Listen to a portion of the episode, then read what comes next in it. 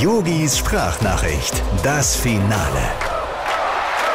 Lieber Hansi Flick, ja, guck an, hm? kaum bin ich weg, hauen dir die besten Leute aus der Nationalmannschaft ab. Keine Ahnung, wie du ohne Toni Kroos klarkommen willst, aber du wolltest meinen Job unbedingt haben. ja gut, zugegeben, ich bin vielleicht nicht ganz unschuldig dran, dass der Toni jetzt zurückgetreten ist, aber mein Gott, er hat mich gefragt, womit man dir zum Einstand eine Freude machen kann. Ja, und das mit den rosa Elefanten, auf denen die Mannschaft nackt ins Stadion einreiten soll, ja, das war doch ein Spaß von mir. Ja, aber so ist halt der Groß. Ne? Immer eine Spur zu ernsthaft. Also, wunder dich nicht, wenn da jetzt vielleicht doch noch ein paar mehr abhauen. Sorry dafür. Ja, Hansi, ansonsten ist mir grad stinklangweilig. Du, ich hab schon viermal die Fliesen in meiner Küche gezählt. Es sind 423. Jedes Mal.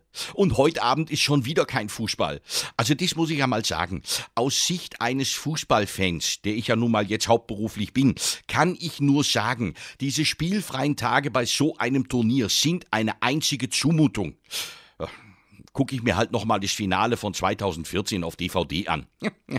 Lieben Gruß, dein Yogi. Ach, ähm, Hansi, eins noch. Du bitte nicht wundern, aber ich habe meine Spesenabrechnungen in der vergangenen Woche alle schon mit Hansi Flick unterschrieben. Tu mir einen letzten Gefallen. Stell dich einfach dumm, wenn der DFB nachfragt. Das könnte sonst hinten raus echt nochmal sehr peinlich für mich werden. Yogis Sprachnachricht, das Finale.